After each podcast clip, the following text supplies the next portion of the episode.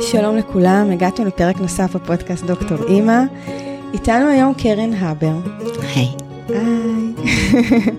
היא אימא, לשעבר מחנכת ביתית, בת זוג, הומניסטית. היא כותבת בהארץ בלוג פוליטי, בלוג חינוך והורות ובלוג בישול. היא אשת תוכן. היי קרן. ואימא לשלושה. וואו, אימא לשלושה, נכון. בטוח נדבר על זה גם. Uh, אני תמיד, יש לי איזשהו צער על, ה, על דברים שנאמרים לפני שאנחנו מתחילים את ההקלטה, אבל פה אני חייבת להגיד שזה ככה הרחיק, כי איזו שיחה מדהימה הייתה לנו כבר בטלפון. אני זוכרת שסיימנו את השיחה ואמרתי לך, יואו, רגע, היינו צריכות להקליט, זה חצי פרק. וגם עכשיו, כן. כאילו גלשנו לאיזה שיחה ואמרתי, וכל רגע אמרתי, רגע, רגע, בואי נתחבר, בואי נתחבר, בואי נתחבר. ועכשיו שתיקה. כן, אין לנו על מה לדבר. ממש. Hmm, כמה זמן אמרת שצריך להיות פה? אז אה, אה, אין לי ספק שגם עכשיו אנחנו... אה, אני הזמנתי אותך כי אני ככה מכירה אותך, מכירה כזה כבר כמה שנים, עוד מהתקופה שהתחנכתם בבית. נתחיל מאיפה שתרצי, זאת אומרת, זה, יש לי איזה עניין מיוחד ב, ב, בזה, אבל, אה, אבל את יודעת, דיברנו על כל כך הרבה דברים אחרים ופתחת כל כך הרבה חלונות, אז מה שאת רוצ... מאיפה שאת רוצה להתחיל. אנחנו פשוט נעשה כמה פרקים. נעשה, בחיי, אפשר סדרה. אמ, כן, זה מוזר מאיפה מתחילים. לא יודעת, יונתן נולד כזה? כן, הוא נולד, אה, זה היה מאוד נחמד. האמת שהלידה הייתה פחות, אבל לא נורא, הוא נולד. לפני? Uh, לפני אוטוטו 18 שנים. וואו. בשבוע 43. וואו. היה לי הריון מקסים. um, קראתי ליונתן עוד בזמן שהוא היה בבטן, דיברנו המון, שרנו ביטלס. וזה הדבר, זאת אומרת, הלידה אולי הייתה נורא נורא קשה, אבל מהרגע שהוא הגיע, זה היה לגמרי זה.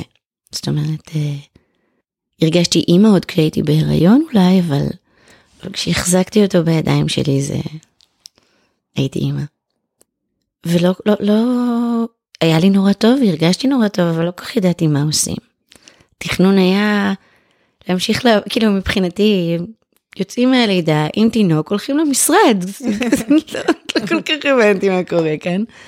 אמ, ובאמת המון זמן, זה ממש מה שניסיתי.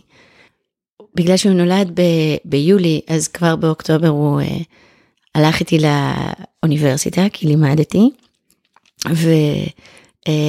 ובמשך uh, שני סמסטרים הוא היה או אצל סבא וסבתא, אבל לי זה היה מאוד מאוד קשה, למרות שלסבא וסבתא היה ממש נחמד. Uh, ורוב הזמן הוא באמת uh, היה פשוט איתי, uh, וניסיתי לשלב אותו בחיים, ללכת למשרד, uh, ללכת, uh, הייתי אז יועצת uh, תקשורת ויועצת פוליטית ו- ו- ולאוניברסיטה ו- ו- ו- והכל היה נראה לי נורא הגיוני עד שבאיזשהו שלב פתאום הבנתי שזה לא רק שלסביבה זה נורא מוזר כל מה שאני עושה גם גם אולי לי.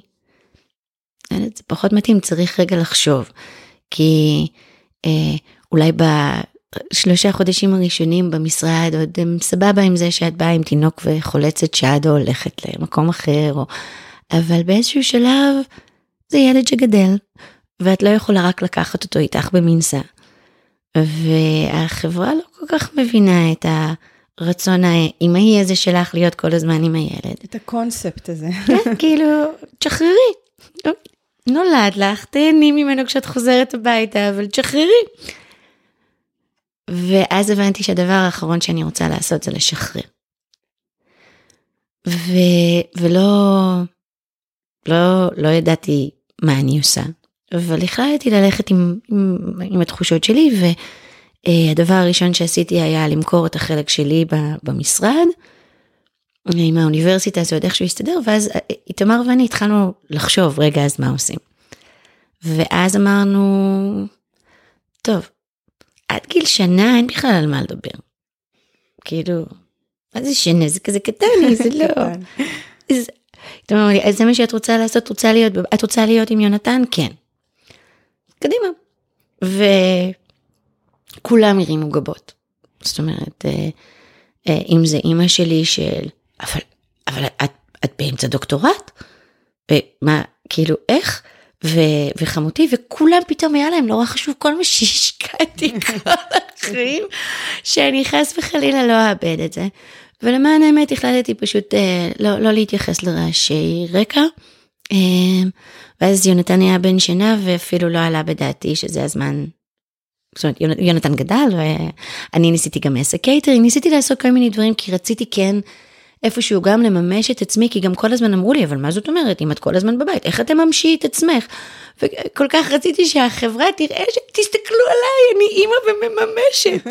אה, וכאילו הייתי מאוד שבויה איפשהו בין מה שאני חושבת ש... וגם רואה שמסתדר והוא נכון, ובין מה שהחברה מסביב כל הזמן, כל הזמן מצפה ממני. אה, והייתי צריכה גם להבין, רגע, אבל זה גם הולם את הציפיות שלי מעצמי, וזה לקח זמן, זה לא עלה, כאילו זו השורה התחתונה. אה, התחלנו לחשוב כשיונתן היה בן שנתיים, אה, אם אולי צריך משהו אחר, כי גם ככל שהם גדלים אז מתחילים להסביר לך שילד צריך את העצמאות שלו ואת החברה שלו, ואת אימא ואת קוצצת לו את זה ואת קוצצת לו את... אנשים, לא קוצצת כלום. קשה לי לנשום. בדיוק, עזבו. אה, בואו רגע נפסיק את האוטומט הזה שאנחנו כל הזמן הולכים בו כחברה ונבחן אם זה נכון או לא נכון. אה, זה גרם להמון קשיים, בעיקר במשפחה. אה, מורחבת. אבל איתמר ואני הרגשנו שזה מאוד נכון. גם, גם ראינו את התוצאות. יש לנו ילד שמח עם מלא חברים וכיף לו. זאת, איך זה יכול להיות לא בסדר? ו- וזה גם כיף לנו, זאת אומרת, אם משהו היה בדיסוננס בתוך התא המשפחתי שלנו, אז, אז היינו מקדישים לזה תשומת לב, אבל עובדתית הדיסוננס היחיד הגיע מהחברה, מבחוץ שבכלל לא חוותה אותנו. ואז uh, לקחתי את איתמר, אה, סליחה, איתמר אמר לי, את רוצה לחפש גן ככה, לראות מה, איך מה נראה לך? מה יש שם בחוץ? כן, סבבה. אנחנו, הלכתי לחפש המון המון גנים, ואחרי המון גנים אמרתי לאיתמר, תשמע, אני, אני לא יודעת, אבל אין, אין, אין גנים שנראה לי הגיוני לשלוח ילד אליהם. אז איתמר אמרת, יש לך איזושהי, אה, אחת שהיה כאילו, הכי, לא יודעת מה, מומלץ, בלה בלה בלה. אמרנו, כן, הלכנו לגן הזה, איתמר יצא מהגן, ואיתמר היה בתכלס הרבה יותר בעד מערכת מאשר אני. והוא יצא מהגן ואמר, איך שולחים ילד בגיל שנתיים למקום כזה? זה, זה לא, זה לא מתאים. כאילו, פתאום כל הקונספט שלו השתנה, ואז הבנתי שאם גם איתמר רואה את זה, אז אני בסדר. כי ביחד אנחנו יכולים להסתדר. והחלטנו שזהו. אה, החלטנו שגיל שנתיים זה גיל טוב להישאר בבית. וגם נכנסתי להיריון שני, והשנה אה, הזאת לנו הייתה נפלאה, אני חושבת שמערך הלחצים של החברה עם כל שנה שעוברת אחרי הלידה הוא, אה, הוא מאוד אינטנסיבי והוא הולך ומתגבר. וזה כבר הגיע למצב של להגיע לארוחות משפחתיות, וזה מפתיע דווקא פחות בצד שלי, יותר בצד שלו. יצר מלא לחצים, כי כאילו אני עשיתי את מה שהיה לא בסדר. וזה לא משנה שכולם ראו ש... שהילד מאושר ושטוב לו ושהוא מתפתח מדהים ו... ושלנו כמשפחה טוב. עצם העובדה שלא נכנסנו לתלם הזה, למסלול הזה שכולם רצו, יצר המון המון לחצים שתכלס הם סתם. כל מה שאתה צריך לעשות זה להגיד אוקיי, חושבים אחרת ממני. ולהניח ולתמוך. וזה מצחיק שדווקא מ... ככל שהרגשתי יותר בטוחה מעצמי, אז דווקא הסביבות המרוחקות נתנו הרבה יותר פידבקים חיובים. והסביבה הקרובה ביותר לבד מאיתמר אה, הייתה מאוד אנטי, זה גם כלל חברים. יש לא מעט חברים שככל ש... היה לנו יותר ברור, בעצם להגיד חינוך ביתי התחלנו להגיד רק בגיל 6 של יונתן. אבל, אה, אבל אה, יש חברים שמבחינתם אה, הבחירה שלי, אני חושבת, הייתה משהו שהם לא, זה עמד ב, ב, בינינו, בתוך החברות. וזה מצחיק כי אתה יכול אולי להחזיק בדעות פוליטיות שונות או בדעות אמוניות שונות או whatever. ועל הדבר הפעוט הזה של איך לחנך את הילד שלך, זה, זה דווקא היה מקום שהיה מחוסר קבלה כשאנחנו, את יודעת, בתל אביב, העיר הכי פרוגרסיבית, אנשים שהכי כאילו live and let live, ו... ופחות. כאילו, הרבה פחות. אני חושבת שזה גם נוגע למשהו שאנחנו דיברנו עליו בשיחת טלפון, ובסוף גם כתבתי על זה, שלפעמים עצם העובדה שאת מחנכת בחינוך ביתי, אה, בעוד שעקרונית את חושבת שזה רק סמל מזהה שלך, או, או איזושהי תווית שאת שמת על עצמך, התווית הזאת לפעמים אצל אנשים אחרים נתפסת כמו איזה מין כתב אישום נגדם. כי את בחרת משהו שהם לא בחרו, ומה זה אומר עכשיו? כל התהליך הזה זה תהליך שעובר אצלם, את, את לא מודעת אליו בכלל, אבל בסופו של דבר זה כתב אישום שמתהפך עלייך. כי זה את, את שקשה לסבול את מה שהיא עושה ומה זה אומר, או מה כשזה, שאני עושה. בדיוק, כשזה בכלל לא, זה לא עומד שם. אני לא מחנך את הילד שלי כדי להראות לך איך לחנך ילדים. את הבחירה שלי היא לא ביקורת על הבחירה ממש שלך? ממש לא. הבחירה שלי היא מה שנראה לי הכי נכון, והיא מתאימה לי. היא לא אומרת עליך דבר, כי היא לא קשורה אליך. אבל זה לא כל כך עובד. ואני חושבת שאיבדנו לא מעט בדרך, אה, וגם היו לא מעט קשיים משפחתיים. אה, ואז אה, כשיונתן היה בן שלוש ודניאל נולדה, אז אנחנו החלטנו שיונתן יתחיל כאן, הוא גם, גם מלהבנו אותו והוא רצה, ו... אבל מהר מאוד הוא uh, התחיל ללכת כזה רק אחרי תשע ולחזור, uh, אם הארוחת uh, צהריים מתחילה ב-12 אז תבואי ב-11 וחצי, כן. ואז גם התחלתי פעמיים בשבוע לבוא לסיפורים ולעשות הצגות בזה, כדי שהילד לא יהיה בלי אימא. ו... כן, אז... Uh, uh, ו... ובעצם... זה פלוס העובדה שכאילו הרגשתי שזה נותן נקודות חברתיות אולי מאוד מאוד נחמדות, אבל לא צריך את זה במינון הזה ולא צריך את זה.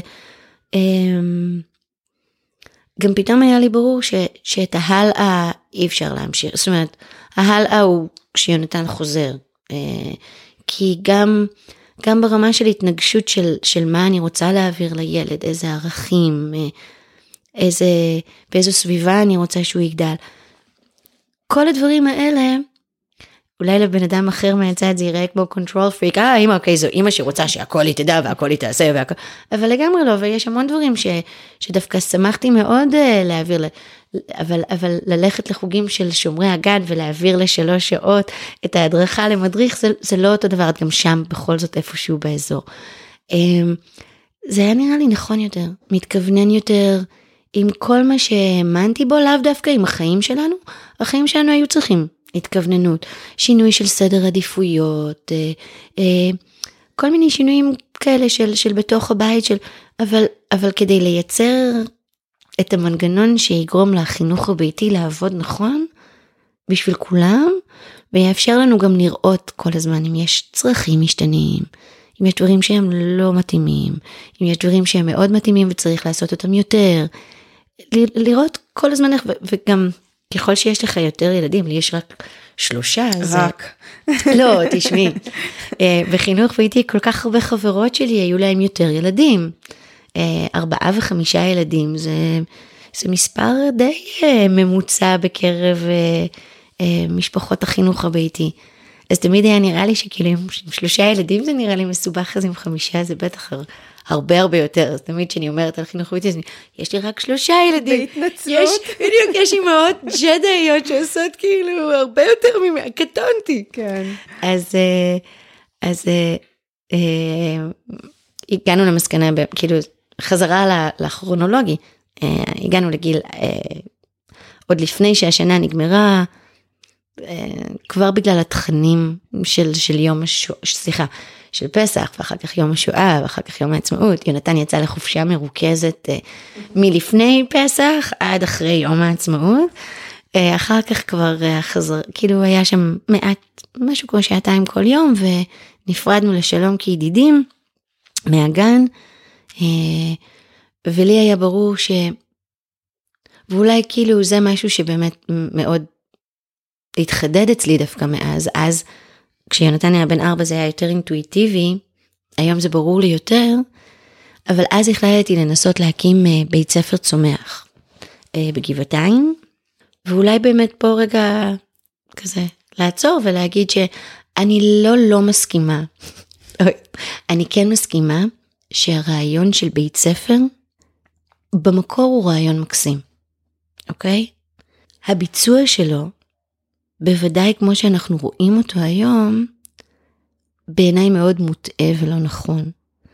אבל הרעיון של אה, לאסוף ילדים, לאו דווקא באותה קבוצת גיל אגב, אה, ולאסוף ילדים לזמנים בעיניי הרבה יותר מצומצמים. אני לא חושבת שבית ספר צריך להיות משמונה בבוקר עד ארבע אחר הצהריים, אבל אה, לקצת, לאו דווקא כל יום. אפילו, ובטח היום כשיש כל כך הרבה דרכים ללמד, זאת אומרת, גם הבית הוא מקור של לימוד כמו שאנחנו יודעים בחינוך הביתי, אבל גם, גם היום אנשים שלא בחינוך הביתי, כן מצליחים להבין שאפשר ללמוד בבית גם, למרות שזה לא אותו דבר בכלל, אבל, וזה אם נדבר על זה היום אני לא יודעת, אבל, אבל, אבל אפשר היום ללמד בהמון צורות והמון שיטות, ויש גם את המחשב שיכול לקחת אותנו למקומות, ויש את הבחוץ, והבחוץ הזה הוא גם בטבע והוא גם במוזיאונים והוא גם בספריות והוא גם בהצגות. ולמידה, למידה לאו דווקא נעשית עם ספרים, היא גם יכולה להיות בפרויקט הצגה. לעשות לקבוצת ילדים חודשיים, שבחודשיים האלה הם מרימים הצגה מאפס, עם לקרוא חומר, לקרוא את הטקסט, להבין אותו, לעשות הפרשנות שלהם, לבנות אפורה, לבנות, לבנות את הדמויות מתוך עצמם. אלה דברים, אלה תהליכים של למידה וחברות שאפשר לעשות במסגרות כמו בית ספר. אבל לא במסגרת שאנחנו קוראים לה בית ספר היום, אלא במסגרת כמו שהיא צריכה להיות. ופה אה, יש קטע נורא מצחיק, כי כאילו אנחנו חיים היום, הרי בואי ניקח את הדור שלנו, אבל אני נולדתי בשנות ה-70. אז גדלתי על קלאס ושבע אבנים וגם חמש אבנים וחיי שרה ו... ו... ו... ו... ו... וזה היה נורא נחמד, אוקיי? ולא גדלתי עם טלפון ביד, והיום אני לא יכולה לחיות בלי הטלפון שלי לאורך זמן, נכון? ולא גדלתי עם מחשבים, וכן גדלתי עם אנציקלופדיות ומילונים, ו... והיום אני לא משתמשת בהם. אז עשיתי אדפטציה, לא משנה באיזה, עשיתי אדפטציה מאוד גדולה, כדי שהחיים שלי יתאימו להתפתחויות הטכנולוגיות, לידע החדש שנצבר, וככה אני חיה את החיים שלי. על הכל אנחנו עושים אפדייט, ולא על בתי ספר. אנחנו, סליחה, מותר להגיד פודקאסט ביצ'ינג? אפשר להגיד הכל. כאילו, we're bitching about it constantly, הילדים לא פה, ילדים, אנשים, תסתכלו רגע על המערכת שבה אתם רוצים שהילד שלכם יצמח. תסתכלו, שימו את זה בצד, תסתכלו על איך אתם רוצים, מה אתם רוצים לילד שלכם. והיום גם נורא מקובל, טוב, אני לא כל כך בז'אנר הזה, אבל הנסיך הכי טוב בעולם, זה הילד הכי חכם, אז יש לכם את, ה, את התדמית הזאת של הילד שלכם, שאתם רוצים שהוא יגדל והוא יהיה אינדיבידואל, ואז אתם מכניסים אותו לתוך בית ספר, ששם מלמדים אותו לא לחשוב, ולהיות חלק מעדר, ולא בהכרח נותנים לו את כל הערכים שאתם רוצים שייתנו לו, ולא כל כך נותנים לו את כל הידע שאתם רוצים שייתנו לו. איך לעזאזל זה מתיישב? זה לא מתיישב, ואנחנו בכל זאת מוכנים לקבל את זה, אבל אם היינו מעבירים את זה לכל תחום אחר, של החיים שלנו נגיד, לא של הילדים שלנו. לא היינו עושים אפדייט? אם היינו עובדים במקום עבודה, סליחה, לא, לא היינו רוצים...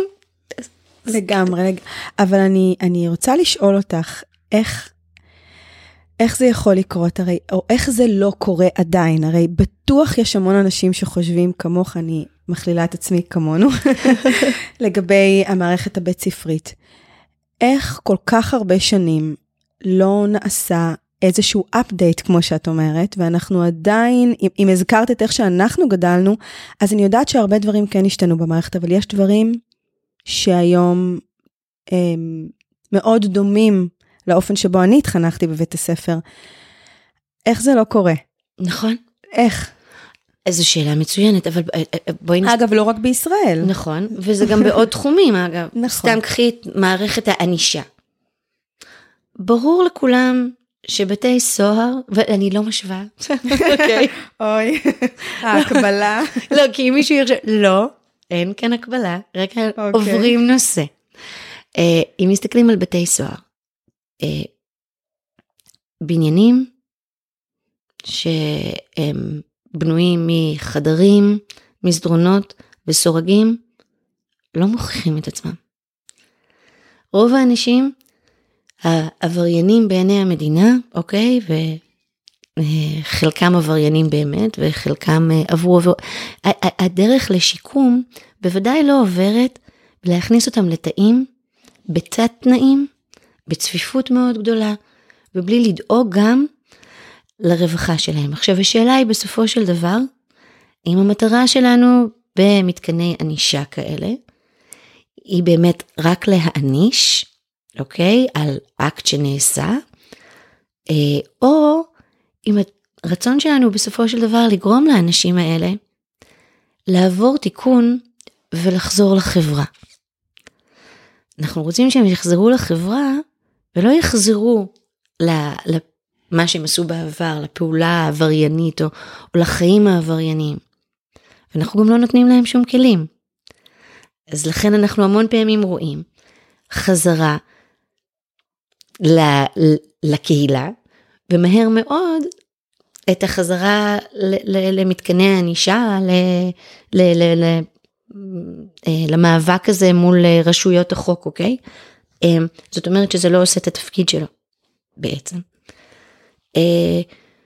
ונושא של ענישה זה לא משהו שאנחנו חוקרים אותו רק עכשיו, חקרו אותו לא מעט אנשים ופילוסופים גדולים לאורך כל ההיסטוריה, בוודאי במאות ה-19 וה-20, עוד יותר ב-20, אז, אז הידע הוא כאן. אה, אנחנו יודעים, למשל, אה, יש אה, כל מיני בתי כלא, אם אני לא טועה, נורבגיה, שהם בעצם יחסית יוצרים קהילות כאלה של ה inmates, של האסירים, ששם הם חיים באופן שאפילו אין היררכיה בין אסירים לסוהרים, אוקיי? שיעור החזרה של האנשים האלה לקהילה, כאזרחים מן השורה ולא כעבריינים, אוקיי, שחוזרים אה, לעבור עבירות, הוא, הוא עצום. הכסף, אני לא מזמן קראתי על איזשהו ספר, אבל למשל הכסף שהמדינה עושה כבר בתקופה שהם נמצאים בתוך הקהילות שהן בתי הסוהר, כי הם עובדים. ואחר כך הכסף בזה שלא צריך לתחזק אותם, כי אפשר להכניס אותם חזרה לחברה ולדאוג להם למקומות עבודה. וכל הדברים האלה יוצרים שינויים אדירים ברמה החברתית. למה זה קורה רק בשתיים שלוש מדינות בצפון אה, אירופה? אז נכון, כבר משנות האלפיים רואים שינויים גם בתוך אה, אה, אה, מערכת בתי הסוהר האמריקאית ולא רק האמריקאית, ויש כל מיני שינויים ואנשים, אבל אנחנו עדיין, ואם מסתכלים על ישראל, אין לנו בכלל שום דבר אחר חוץ מבתי כלא, שבהם אנשים יושבים, ובדרך כלל שם נחשפים לעבריינות עוד הרבה יותר חריפה מהעבריינות שהם היו חשופים לה כשהם עברו את העבירה שבגללה הם נכנסו לכלא, וזה גם אומר שכשהם יוצאים מהכלא כבר, אז הקשרים שהם יצרו בכלא, הקשרים העברייניים, ירדפו אותם גם כשהם יחזרו לקהילה, והם לא יוכלו לקחת חלק פעיל בקהילה ולהיות פרודוקטיביים. להפך, אנחנו מתייגים אותם לנצח, פחות או יותר, כעבריינים מועדים או כעבריינים, אבל הם, הם, הם, הם נדחקים כבר מראש לרובריקה שלהם, אוקיי? אז יש כל מיני דברים שאנחנו כבר יודעים שהם לא פרודוקטיביים והם לא נכונים, והם לחלוטין מנוגדים לחברה, לא, רוצה להגיד אוטופית כי אף אחד כבר לא מאמין בזה, אבל איזושהי חברה אוטופית שיכולה להיות כאן, החברה האנושית. אבל זה אותו דבר על בתי ספר, נכון, דברים שאנחנו עושים רגע... אוטומטית. נכון. אבל כשאת מדברת על האסירים ועל כל ה... אה, ענת, אני מרגישה ממך שיש בך איזו חמלה אמיתית וכנה לאנשים שטועים, לטעויות של אנשים, ושל היכול... ואת מאמינה ביכולת שלהם לתקן. זה כאילו ריגש אותי, אף פעם לא חשבתי על הדברים באופן שבו את אומרת אותם עכשיו. אבל את לא עושה את זה עם הילדים שלך. זה נכון, אבל אה, אבל את מביאה איזה חמלה ממקום שאני לא, לא, לא מכירה אותו. אני, אני לא כל כך אוהבת לדבר על זה, כי אנחנו גם, גם פה, אנחנו חיים במין עולם שהוא מאוד מאוד ציני. אני, אני גם אדם ציני במקור, למרות הפוליאניות. אה, אבל סתם. אה, אני שונאת לדבר על זה כי אוטומטית כאילו מתייגים אותך כגודי טושו, אני לא עושה את זה כדי להיות גודי טושו.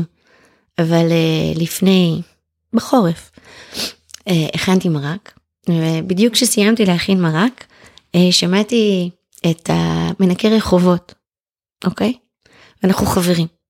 זה אמנם מנקה רחובות חדש, אבל אז הוא היה חדש, אבל הוא כבר הכיר אותי, אה, ואני תמיד מקפידה כל פעם שאנחנו נפגשים אם זה קיץ אז לתת לו משהו קר ואם זה חורף אז להביא לו קפה. אה, בסופר אנחנו קונים קבוע אה, כוסות חד פעמיות עם מכסה. לי יש כוס רב פעמית אוקיי זה אך ורק ליעקב שמנקה את, את הרחובות כי בעיניי צריך לחשוב על יעקב. את יודעת את השם שלו. כן, אני יודעת יותר מזה. כן. אין חג שאני לא נותנת לו מתנה. ואין יום שהוא לא, אני לא יוצאת מהשער אליו להגיד לו היי, אוקיי? אז אה, לא חשבתי על זה, אבל היה מרק עגבניות מעולה. והוא בדיוק, כאילו בדיוק סגרתי אותו ואז אני שומעת את, את המטאטה שלו, ו... והבאתי לו קערת מרק. עם... אה, וכתבתי על זה בטוויטר. כמות האנשים שהסבירו שעשיתי את זה, שאני כתבתי את הציוץ בשביל הלייקים, mm. אני לא יכולה להסביר לך איך היא דיכאה לי את הצורה. אני לא הנקודה. זה בדיוק העניין, אני לא עושה את זה כדי שתגידו לי, איזה בן אדם טוב את, לא, לא. אבל, אבל מה המשמעות שלנו של, של להיות בני אדם, אם לא לראות את כולם, אוקיי? אם אני עכשיו שמה לי מרק, אבל יעקב בחוץ, הוא לא רוצה להיכנס, כאילו בסדר, אני יכולה גם להבין את זה, זה גם כאילו לא, זה, זה לא, אבל, אבל אם אני לא חושבת רגע על אולי לתת ליעקב, אז איזה מין בן אדם אני? בעיניי לפחות, אוקיי? אה, והנה עכשיו סתם, שבוע שעבר, יום ראשון, אה, אני ויונתן הולכים לבדיקות דם, אנחנו עוברים בדרך לקופת החולים, ויש חמישה פועלים שמתקינים ספסלים, שמש מלאה, אין צל, בסדר? גמרנו את הבדיקות דם, ירדנו למטה, עברתי בקיוסק, קניתי חמישה בקבוקים כי ספרתי חמישה פועלים ונתתי להם חמישה. לא כתבתי על זה ציוץ בטוויטר, אוקיי? כי שוב, אני לא האישו כאן. הרעיון שלי, אם אני, אם אני יכולה לגרום לאנשים לעשות משהו טוב, בלי לראות בזה משהו מתנשא, או משהו שנועד להכרת uh, תודה, או משהו שנועד להאדיר את ה... לא.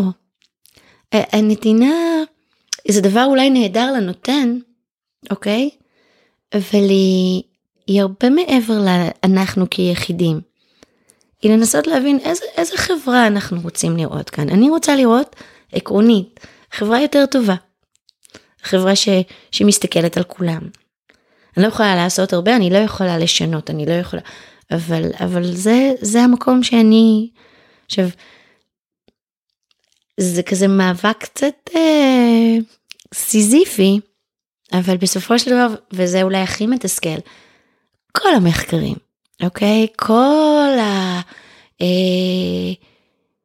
החוויות, אה, לפחות שלי, מאששות את זה שבסופו של דבר אנחנו בני אדם טובים. באמת, כולנו, אוקיי? אפילו עם אנשים גזענים, שבעיניי זה, זה, זה אחד הדברים הכי נוראים שיש. אפשר למצוא את הדרך, אוקיי? אה, ובעיניי אנחנו לא מוצאים את זה כי שוב זה חוזר למקום שבו אנחנו כחברה נורא מתנהגים כאוטומט. הכל ככה אנחנו יש לנו כזה מסלול אבל אנחנו אנחנו לא סוסים ששמים עליהם את המוסרות ואת המכסי עיניים האלה אני לא זוכרת איך קוראים להם עכשיו ואומרים להם, אוקיי, קדימה. זה, זה לא. כי בקדימה הזה, אתה מגיע לשלב שבו אה, אם, אם לא תהיה בקדימה הזה עם עוד אנשים, ולא, אין, אין משמעות לא, לאחד שמגיע לקו הסיום. יש משמעות לכולם שמגיעים כאילו ליעד, לקו הסיום, לווטאבר. אז זה תופס עלינו איך אנחנו חיים כבני אדם, ואיך אנחנו מחנכים את הילדים שלנו, זה תופס גם על מערכות חברתיות. ו, וגם פה, במקום שכל פעם נעשה איזה שהם חושבים, כי, כי עולות עדויות מהשטח. מסתכלים על ילדים, אני מסתכלת על הילדים שלי בחינוך ביתי, וזה גם זה כאן איזה מלכוד 22, את רוצה להגיד אבל רגע, למדתי מזה x, y ו-z, ואז כמובן, אה כן, כי את רוצה כאילו להגיד כמה החינוך הביתי יותר מגניב וכמה הילדים שלך יותר מגניבים, לא, אבל אם מגדלים ילדים בחינוך ביתי, אז למשל הילד שלי סובל מפסוריאזיס מאוד קשה, אוקיי? ברמות שהיו תקופות שאם הוא רק היה פותח את כף היד שלו, אז האור היה נסדק והוא היה מדמם. ילדים בחינוך ביתי קיבלו אותו כשלם. הפסוריאזיס היה מצב שהוא נתון בו, וזה לא גרם להם לראות אותו אחרת. להפך, אם הוא היה בשומרי הגן ופצע היה נפתח, כל החבר'ה בקבוצה שלו היו שם בשבילו, ועוזרים לו, ואחד מביא מים, ואחד שואל אם הוא צריך את זה, ואחד שואל, אבל הם שם בשבילו. בחברה של ילדים שלא חינוך ביתי, ראיתי הרבה יותר אי קבלה. על בסיס של פסוריאזיס, על, על פצע בעור, שלא עובר ולא מדבק ולא עושה שום דבר. ילד, בן של רופאת ילדים, אוקיי? ארגן על הילד שלי חרם והסביר לכולם שפסוריאזיס זה מדבק וכולם יראו כמו יונתן אם הם ישבו איתו בשיעור, אוקיי? זה לא עלה בדעתם ויונתן היה בהמון קבוצות של חינוך ביתי. זה, זה לא היה משהו ש, שבכלל עלה בדעתם של הילדים שם. זאת אומרת, זה לא היה חלק מארגז הכלים שלהם בכלל. חלק מארגז הכלים שלהם היה להכיל. כן, זה לא תמיד נעים. כן, זה לא כל כך יפה. אבל מי שסובל מזה זה יונתן. אז אני כחבר אהיה שם בשביל יונתן. ובמקומות אחרים, ושוב, זו הכללה נורא גדולה, וזה רק הניסיון שלי, ובטוח יש גם בבתי ספר ו ו ו ו ו ו. אבל אפילו בבית הספר של יונתן, כשהוא נכנס לבית הספר בכיתה ט', זה כן גם יצר קושי. איזו שיפוטיות הזאת. הרצון שכולם פחות או יותר יהיו אותו דבר ואותו זה, היא, היא נעלמת.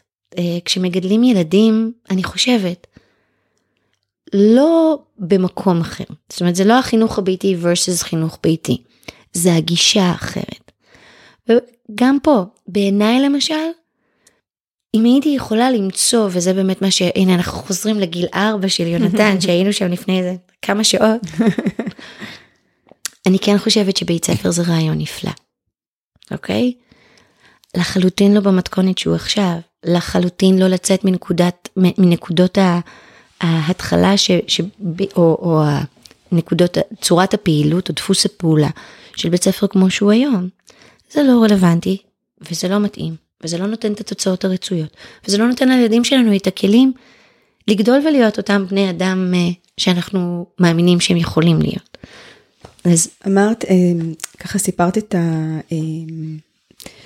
על יונתן והפסוריאזיס והקבלה והאי קבלה, וככה ניסיתי לחשוב, משהו לא, לא התיישב לי עם, את יודעת, חינוך ביתי, חינוך פורמלי, ואני חושבת שאני יוצאת מתוך נקודת הנחה שלך, שילדים הם ילדים, לא משנה איפה אתה שם אותם, ומה שאני רואה מאוד מאוד משפיע ושונה, ובעיניי עושה את כל ההבדל בין החינוך הביתי על כל אה, מרכיביו לבין החינוך הפורמלי, זה הנוכחות של המבוגר בשטח. כי אם בסיטואציה שאותו ילד בבית הספר היה אומר את מה שהוא אומר, או חושב את מה שהוא חושב, הרי זה, הוא לא הגיע מתוך, אני מניחה שהיו לזה עוד סימנים מקדימים, והיה שם מבוגר שיהיה שם לדבר על זה, לתווך את זה, זה בעיניי מה שעושה את כל ההבדל.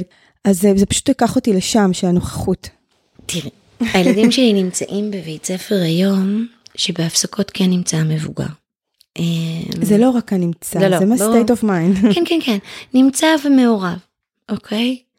אני מאוד אוהבת, רב, רבים הדברים הטובים בבית הספר שבו נמצאים כל שלושת ילדיי כרגע, על הדברים הפחות טובים, ועדיין הם סובלים, בעיניי לפחות, מהמון סימפטומים שהמערכת סובלת באופן אינהרנטי. זה מתחיל אפילו במקום, והנה אני אחזור לספר שסיפרתי לך עליו אה, לפני שהקלטנו, אה, אבל זה מתחיל במקום של איך אנחנו רואים את טבע האדם, ואיך אנחנו רואים ילדים או את חברת הילדים. ואחד הדברים, אני לא יודעת, שאני נורא שמתי לב, שכל הזמן מסבירים לנו איך חברת הילדים רעה מיסודה, ואיך ילדים יכולים להיות נורא רעים, וגם הספר שקראתי, אחד הפרקים בו מתחיל על, על הבעל זבוב, אוקיי? והוא אומר, טוב, אני לא, אבל לי למשל הבעל זבוב נורא הפריע, ובכלל ההתייחסות הזאת על חברת הילדים נורא מפריעה לי, אוקיי? כי אני גידלתי ילדים, אני יכולה להגיד למשל שאחד הדברים שיונתן, שהוא היום בן 18, הכי מטרידים, בואנה הוא מככב כאן, סליחה דניאל ובן אתם נפלאים, אני... לא תמיד הבכור. לא, לא, איכשהו זה גם כל מיני חוויות שמתקשרות לשיחה, ו... אמ, אבל אה, למשל יונתן, ושוב זה, זה יכול להיות בגלל צורה שלי ש, שאנחנו חינכנו אותו, אבל אה, הוא לא מסוגל להגיד את ה-N-word, כאילו אין, אין פה. אה, וזה מצוין, זאת אומרת, אני לעולם לא, אני, אני חושבת שזה זה, זה יופי של דבר. ויש לו ילד בכיתה, ילד, הם כבר לא ילדים, יש לו בחור בכיתה, בכיתה י"ב, שחושב שזה נורא קול להגיד את ה-N-word בגלל שזה כאילו משחרר ושוויון וזה, ונתן אמר לו, תקשיב, זה, זה לא, זה לא עובד. אתה כאדם לבן, אוקיי? Okay? לא יכול לבוא ולהגיד שעכשיו כבר נראה לך שסבבה להשתמש בזה. It's not yours, אוקיי? Okay? אז, אז, אז אה, אני חושבת, אוקיי, okay, שאנחנו אה, קצת, אני חוזרת, די, אני קופצת פה לכל כך אני חושבת שאנחנו נורא נורא מאבדים את היכולת שלנו לחוש רגישות לאחר. ולא רק שאנחנו סבבה עם זה, אנחנו גם לא שמים לעצמנו איזה שהם חסמים אינהרנטיים שאומרים לנו, רגע, בואו נעשה פה סוג של מיינדפולנס. בסדר? בואו רגע נעצור וננסה להבין מה, מה עומד מאחורי, ו, וזה שוב, זה חוזר עוד פעם לכל הדברים שאנחנו, של האוטומט. כמה דברים אנחנו עושים, בלי לעצור רגע ולחשוב, ולנסות להבין מה בעצם זה אומר עצרתי את הקללה את ראית כאילו כמעט. אמ, אז, אז, אה, אז למשל אם ניקח את הבעל זבוב בסדר אנחנו לוקחים את הבעל זבוב וכולם אומרים תראו זו דוגמה. איזה דוגמה זאת? סליחה שאני שואלת חוץ מאשר במוח של ויליאם גולדינג איפה זה הוכח? אבל קחי סיפור אחר שלדעתי רב החובל אה, שהיה בן 90 נפטר לפני אה, עשרה ימים או משהו כזה באוסטרליה. וליד רב חובל אוסטרלי שמצא שישה ילדים באטה, שזה איזה אי לא רחוק אה, מ... אה, לדעתי טונגה, כן? ילידי טונגה, חלקם אה, לבנים וחלקם אה, כהי עור, והם אה, היו בפנימייה וסחבו אה, ספינת דיג כדי, לא משנה, נסחפו, בלה בלה בלה בלה בלה, הגיעו לאי שומם. היו שם 15 חודשים. התפתח שם הבעל זבוב? לא. אדרבה, אחד הילדים שבר רגל, החברים שלו קיבעו את הרגל שלו, והיא אה, חזרה, ו- ונתנו לו לנוח, הוא לא עבד, הוא שמר בגן הירק. על איזה, אבל הוא נח כל התקופה הזאת עד שהרגל שלו חזרה לאיתנה. הם, הם, הם, הם, הם, הם לא היו משחקי אה, אלימות ו, ומלחמות, הם, אחד מהם יצר משברי סירה גיטרה, הם התפללו כל יום, הם מצאו אה, חפצים שעזרו להם לייצר גינה, שזה, זאת אומרת, הם יצרו זה, חברה זה... פרודוקטיבית והם היו באי שומם, אז אנחנו נדבר כמה שאנחנו רוצים על הבעל זבוב, אבל בעוד שהבעל זבוב הוא פיקציה, הילדים בעטה הם לא פיקציה. ומה ששולט מבחינה של תמה בעולם, אדם טוב זה הבעל זבוב. אבל האדם כנראה הרבה יותר טוב מיסודו ממה שאנחנו רוצים. ועובדתית ילדים לא מבחינים בצבע בין לבן, שחור, צהוב, וואטאבר, בין בני אדם. כי הם כן, הם מסתכלים על העיניים, והם מסתכלים על הפרצוף, ובמקום הזה אנחנו כולנו אותו דבר, לא יעזור. ההבדלים של, של, של צבע, של גובה, של שיער, הם מינורים. ואנחנו מנסים לספר לנו שילדים מסתכלים על כל הדברים האלה, ובגלל זה הם רעים. אבל ילדים לא מסתכלים על הדברים האלה. ילדים מסתכלים בעיניים, וילדים מסתכלים על החיוך, ועל היחס, וזה זה, זה לא עובר אם הצבע עור שלי הוא אחר או לא, זה לא, it doesn't register, כאילו זו הכוונה, לא, זה, זה לא, זו לא הנקודה. אלא אם כן, יש כבר התערבות של החברה המבוגרת, שמתווה אותם ומסלילה אותם להסתכל אחרת על צבע עור, או להסתכל אחרת על מישהו יהודי ומישהו לא יהודי. אנחנו מסתכלים, אנחנו מלמדים את הילדים שלנו בתוך בית הספר, גם להסתכל על מי אנחנו, אבל באותה מידה לצייר את הגבולות שלה, איפה מתחיל האחר. והאחר הזה הוא אף פעם לא שווה לנו, לדוגמה, אוקיי? אז הנה משהו שאנחנו יודעים שבית הספר עושה בכל העולם, לא רק בישראל. על, על בסיס whatever כל, כל חברה ואיך ש... ואנחנו לא עוצרים את זה, ואנחנו יודעים בוודאות שזה גורם לנו להיות חברה אנושית טובה פחות. אולי כי זה בעצם מתכתב עם החיים של רוב האנשים. זה לא מתכתב עם החיים של רוב האנשים. אנחנו בסופו של דבר המון פעמים נורא רוצים לראות איך הדברים נופלים לנו לתוך תבניות. אז מכיוון שאנחנו חיים כל אחד מאיתנו חיים יחסית מאוד הומוגנים יחסית, בטח בחברה שלנו. לגמרי. אנחנו נמצאים בעיקר עם אנשים שגם אם יש ניואנסים בינינו לבינם, הם פחות או יותר אותו דבר. דומים לנו מאוד. זאת אומרת, המקומות שבהם אנחנו באמת צריכים, שזה פתאום מתנגש, הם, הם, הם, הם מצומצמים בחיי היומיום שלנו. למשל, יש לי אחות חרדית, מתנחלת, סבבה? סבבה.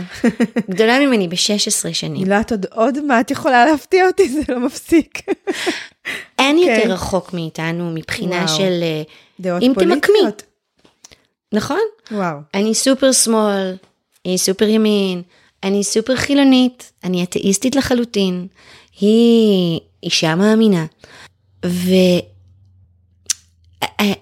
היה, זאת אומרת, אנחנו מנהלות המון שיחות, כי, וזה גם קשה, כי כאילו, אם, אם הייתה אחות שגם גד, הייתי גדלה איתה, אנחנו אפילו לא גדלנו ביחד. זאת אומרת, אני נולדתי, היא הייתה בת 16, והלכה לקיבוץ, אוקיי? Mm-hmm. כאילו זה היה מרד נעורים שלה, אין לי מושג, לא חשוב. זהו, יותר לא ראיתי אותה, לא חיינו תחת קורת גג, גג אחת. אה, מעולם. אוקיי, יש לי אחות שלא גרתי איתה בבי, בבית הורים משותף, אף פעם. ואנחנו גרנו מלא, בעיר. אחות מלאה, מלאה שני ההורים. כן, אדרבה, יש לי שתי אחיות כאלה, כי אחותי הבכורה הייתה בת 18, כש... זאת אומרת, אז, אז אני גם לא כל כך מכירה אותם. גם החוויות שלנו, הבית שגדלנו בו הוא אחר, למרות שזה אותם הורים ולמרות שזה... ובאמת אין לנו כאילו שום דבר משותף. ובעוד שלא פעם היא מתנגשת, נגיד עם אימא שלי או עם אחיות אחרות שלי שהן הרבה יותר קרובות ממנה, הן פחות, אימא שלי לא שמאלנית בכלל, אבל הן פחות שמאלניות ממני והן יותר מסורתיות ממני, כל המשפחה שלי לבד ממני נגיד שומרת על יום כיפור, אוקיי? אני לא שומרת, אני כן מעביר, אה, לא משנה, זה כבר, זה, אבל אני, אבל, אבל אני לא שומרת לא, אה, ו, ו, ו, ובטח אין אה, אלמנט דתי אצלנו בבית. והיא הכי קרובה אליי. היא מסוגלת לספר לי הרבה יותר דברים, וזה הגיע לא ממקום טוב בהתחלה. בהתחלה זה היה סופר דיסוננס, כי היא הייתה בטוחה שהיא ואני מתנגשות. כי תראי מאיפה אני באה. וגם בגלל שהיא הסיקה מהח... מהחילוניות שלה שבאה ממקום אחר, אוקיי? החילוניות שלי נטועה בערכים, אוקיי? אני לא חילונית כי נוח לי. Mm-hmm. אני חילונית כי זה חלק מהאמונה שלי בהמון המון המון וריאנטים שונים של החיים. אוקיי? אבל זה לא מגיע ממקום ריק, או העגלה הריקה. החילוניות של אחותי באה ממקום אחר, היא הרגישה שהחילוניות שלה לא הגיעה ממקום עמוק, אוקיי? ובהתחלה היא הייתה מאוד כאילו, בטח בהתחלה של חזרה בתשובה כזה, בום. א', לי אין סבלנות, אין לי סבלנות למלחמות עולם עם אנשים. אני רוצה לחיות את החיים ו- ולקבל ושיהיה נעים. אני לא רוצה, לא, לא אוהבת את זה.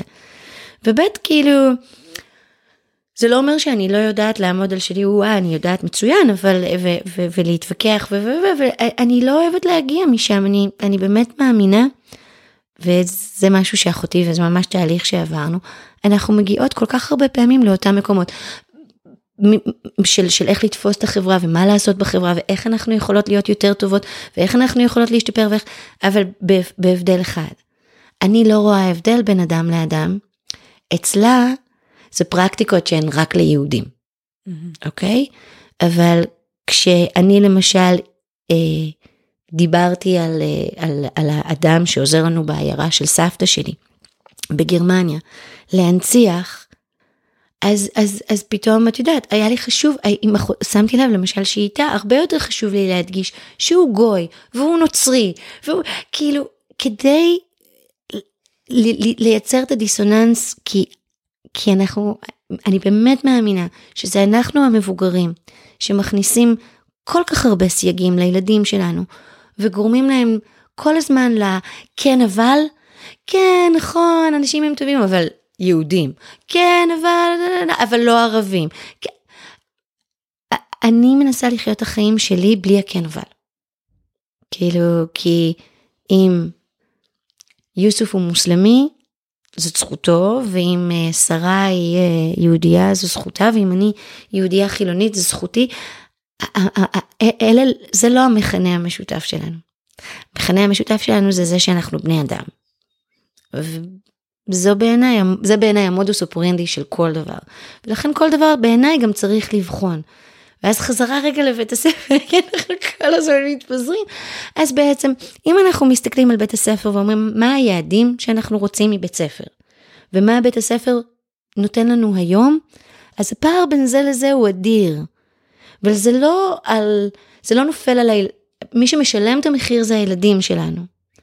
אבל זה לא נופל רק על המורים או על המערכת או על משרד החינוך, זה נופל לא פחות גם עלינו. אני כן רוצה להאמין שלמרות שלא נראה שהחברה האנושית הולכת לכיוון הזה, בסופו של דבר גם הקורונה, גם אפקט ההתחממות, זאת אומרת, גם היקום משדר לנו שהדרך שלנו לחברה אנושית טובה יותר, היא, היא ממקום אחר וממקום של להפסיק להסתכל על דברים באוטומט. בית הספר יכול היה להיות אחד הכלים הכי קריטיים לשינוי הזה, כי הוא סוכן שינוי אמיתי. והילדים שלנו, לצערי, לא רק בישראל, שבויים בתוך קונספטים שלא מאפשרים, בדיוק כמו שאנחנו אומרים לילדים שלנו, אנחנו רוצים שתתפתחו לאדם שאתם יכולים להיות. בתי ספר צריכים להתפתח למה שהם צריכים להיות, כי הם יכולים להיות מדהימים, אבל הם לא. אנחנו לא מסיימים את המשפט הזה, חייבים להמשיך. בטח. סיפרתי לך שאני סורגת סעיף? סתם. וואו. סתם, זה לא. זה היה. לא, בואי רגע נעביר נושא. כן. לא, לא. איזה צבע את אוהבת? לא, בפעם הקודמת העברנו נושא לבתי כלא, אז דווקא הצעיף נשמע לי מאוד נחמד לדבר עליו. אמ, תוך כדי שדיברת, היה לי כל כך הרבה דברים. את אחד הדברים ככה שאני אומרת, מביאה פה באמת איזושהי, אמ, משהו אחר ב... בקבלה, בחמלה, לא יודעת, המון דברים כאלה שהם משהו עגול כזה ועוטף. ואני מנסה לחשוב איך, איך בחיים שלך זה, זה מסתדר במקומות שאת פחות מסכימה איתם. אני לא יודעת, אני אפילו לוקחת את זה למקומות הכי פרקטיים, קטנים עם הילדים שלנו. הרי אם הילדים שלך עכשיו בבית ספר, אני מניחה שגם קודם היו אינטראקציות עם משפחות אחרות, עם דעות אחרות, עם התנהלויות אחרות. אז הם ולפעמים יש דברים שמבחינת סט הערכים שלך, מבחינת המקום שאת uh, חיה בו, את לא מסכימה איתו, או את חושבת שהוא מוביל למקום פחות טוב. האם יש מקומות שאת מצליחה לייצר את הקבלה הזאת גם במקומות שאיתם את לחלוטין לא מסכימה? זאת אומרת, ועדיין באיזשהו שוויון נפש שהכל בסדר ואנחנו לא באוטומט ומותר לאנשים לחשוב אחרת. יש שתי פרשנויות לשאלה שלך, אני, אני, נראה לי שאני הולכת לכיוון הנכון, אם לא, כאילו, את יודעת. אה, היו כבר מוסרות והיו כזה מכסי עיניים, אז גם שוט. אה, אבל אה, כן, יש דברים שבעיניי הם לא מקובלים, אוקיי? נגיד גזענות, לא מקובל עליי. מקובלת עליי ההבנה למשל, אני הולכת דווקא למקום הפוליטי, אוקיי? או-או. לא, לא, זה בסדר. אבל למקום נגיד של, אני יכולה להבין את אחותי שבאה מתוך תפיסה שאלוהים, לא משנה, לא, לא משנה מה אני חושבת על זה, אוקיי? שאלוהים הבטיח לנו את הארץ וזו הארץ שלנו. אני לא יכולה לחיות עם הקפיצה הלא לוגית הזאת של, אוקיי, אבל כרגע על האדמה הזאת שאלוהים הבטיח ואמורה להיות שלך, יש אנשים. לא יכולה, למשל, להסכים להנחה שהם לא חשובים. שאפשר לעשות את מה שרוצים, שההבטחה האלוהית לוקחת, שהאדמה לוקחת, ש, שזה, שזה יותר חשוב. אז יש דברים שאני, הם, הם, הם, הם מבחינתי דברים שהם הם לא מקובלים. וגזענות, לא משנה לאיזה כיוון. אה, אני למשל, גדלתי בבית מאוד אשכנזי, וכל מיני בדיחות שהיו כשהייתי קטנה, כשפתאום גדלתי והבנתי, כי זה דברים שכשאתה ילד קטן אתה לא מבין, זו בדיחה וכולם צוחקים, ואם אתה מספר אותה כילד קטן אז בכלל, כאילו, ואיזה כוכב אתה. ואז אתה גדל ואתה אומר, ההורים שלי נתנו לי להגיד בדיחה כזאת? כאילו, יואו, אלוהים, בתוך איזו גזענות חייתי בלי בכלל להבין שזו גזענות, למשל. אה, אז יש דברים שמבחינתי, לא, הם לא מקובלים, אני מאוד בעד להכיל ומאוד בעד, בעד, אבל, יש דברים שאני יכולה להגיד להם עד כאן. גם, גם ההיסטוריה במקרה הזה לטובתי, פשיזם מבחינתי לא עובר. וגזענות מבחינתי לא עוברת. ולא נלך על פוליטיקה.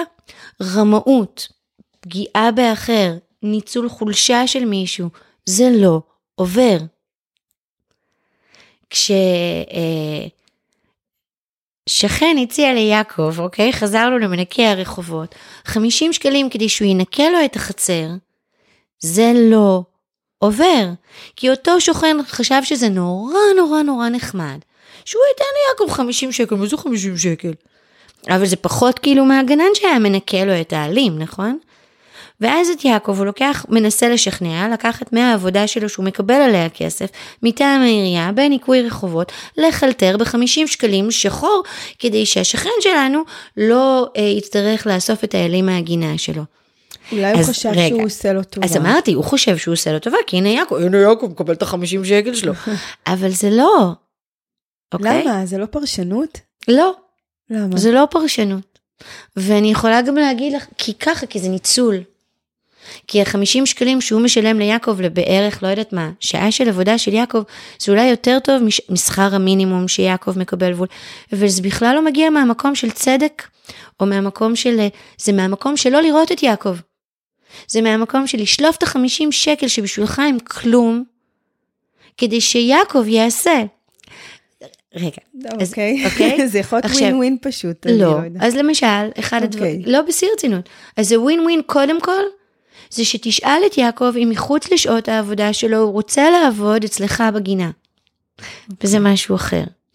אבל לא, לא משנה, מה שאני מנסה להגיד זה שאנחנו, אז, אז, אז יש דברים שאני אג, אגיב עליהם ב, ב, ב, בחוסר קבלה, אוקיי? ויש דברים שבהם אני אולי אבוא ואציע נקודת מבט אחרת. אז למשל, יש שכן הזה שאת צודקת, הוא באמת בא ממקום טוב, כביכול. אבל מאוד פריבילגי ולא כל כך מודע לעצמו. אוקיי. אז, אז הוא פנה, אני לא, לא אמרתי לו שום דבר, אבל הוא ראה, כשה, הוא כאילו כבר הבין את מערכת היחסים שלי עם יעקב, ואז הוא בא אליי ואמר לי, בפעם שראיתי אותך, את הסתכלת עליי, ולא נראה לי שזה מצא חן בעינייך. אמרתי לו, כן, כי כאילו, אתה צודק, אני לא רוצה להיכנס לזה, זו זכותך, אני יודעת שאתה מגיע לזה ממקום מאוד מאוד טוב. אבל קודם כל, יעקב עכשיו אמור לעבוד. יש לו עבודה. אתה לא יכול לבקש ממנו זה. חוץ מזה, אתה מציע לו לעבוד אצלך, הוא מגיע לך עם הבקבוק מים שלי, כי אפילו בקבוק מים אתה לא נותן לו. כי אתה לא מסתכל על יעקב. כי מבחינתך זה 50 שקל זה פחות ממה שהיית משלם, וזה פתרון מוצלח. וכן, זה מבאס אותי. כי, כי אתה יכול כאילו לעשות את האקסטרה מייל ורגע לראות מעבר לזה.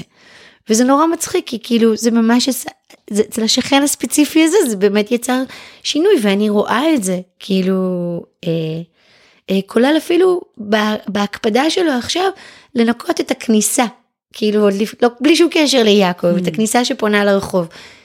אה, זה, זה, זה, זה כאילו זה כאילו לא קשור אבל זה כן קשור. אז אני רוצה לנסות ואני רוצה להאמין שאנחנו יכולים לקיים כאן חברה שהיא יותר טובה. אני גם מסתכלת על הסיטואציה כמו שהיא, כי גם התחלתי ואמרתי נורא נורא פוליאנה אבל גם צינית. אני באמת לא חושבת שדברים כאלה יקרו עד שלא תתרחש איזושהי קטסטרופה. אוקיי? Okay? כי המין האנושי כנראה פחות טוב בלהפיק לקחים ופחות טוב בלפעול in advance, הרבה יותר קל לו לעבוד בדיעבד, ובדיעבד הוא גם מראה את הצדדים בדרך כלל היותר טובים שלו, כי הוא פתאום מרגיש שהוא נדרש, כאילו, אנחנו המון פעמים רואים אחרי איזשהו משבר נורא גדול. סתם בתור דוגמה. כשהתחילה הקורונה, לפני שנה, באיזשהו שלב אמרתי לי, תמר, תגיד לי, אבל מה יקרה אם, אם יהיה משבר כלכלי? ו, ואם המגפה הזאת לא, לא תעבור ואנחנו לא יודעים, וכאילו, מה יקרה לאנשים ש, שלא יהיה להם? ו, וזה נורא העסיק אותי, כאילו, לאן, מה נבחר? נבחר לעשות, לחפש את הטוב, למצוא דרך, לשתף פעולה, להתגבר, למצוא את הסולידריות, או שלהפך, שכל אחד לעצמו וכל אחד שורד, ואפילו באיזשהו שלב צחקתי אמרתי לו, לא יודעת, כל הבית שלנו זה חלונות, נצטרך מתישהו למגע, כאילו זה היה, זה היה בקטע של כן. צחוק, ללכת to extreme בכוונה, אבל אני כן חושבת שבדרך כלל בסיטואציות אקסטרים, זה נורא נורא תלוי, הטוב שבנו יתגלה, אוקיי? כאילו, אנחנו... אנחנו נעשים יותר חומלים בדרך כלל. אה, אה, הרבה יותר קל לנו לדבר על אה, לשנוא ערבים, או, או לא אכפת לנו מה קורה ב, מחוץ לגבולות 67, כאילו בשטחים, בשטחים הכבושים, ועם זה, זה, זה, זה, זה.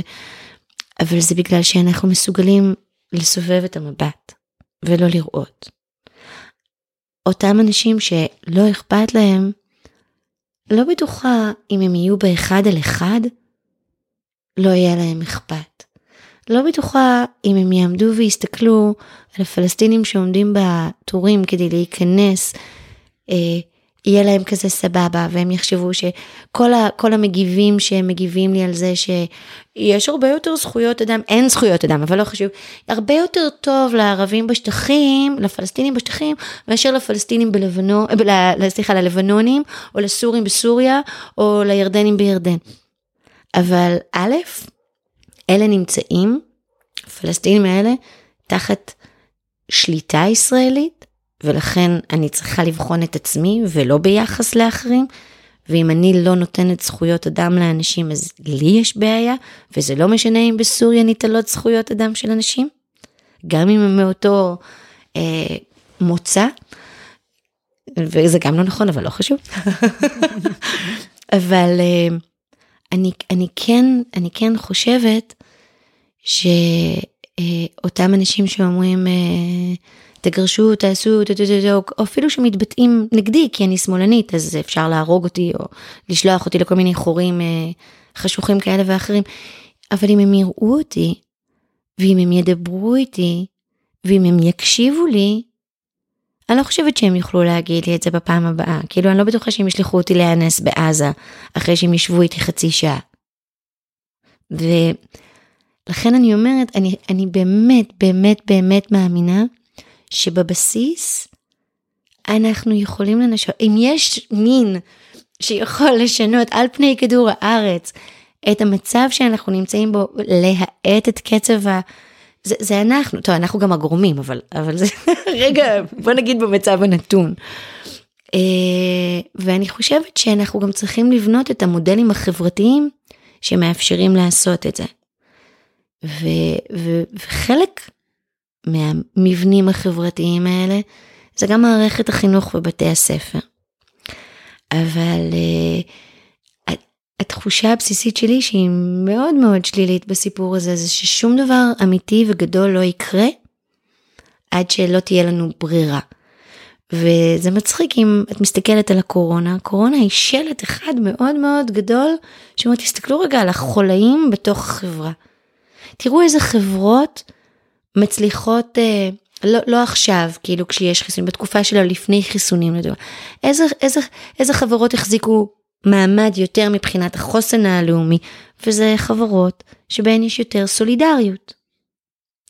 אז, אז עובדתית, הקורונה למשל הראתה לנו המון המון חולאים בתוך החברה שלנו, שאנחנו יכולים להסתכל עליהם ולהגיד אוקיי,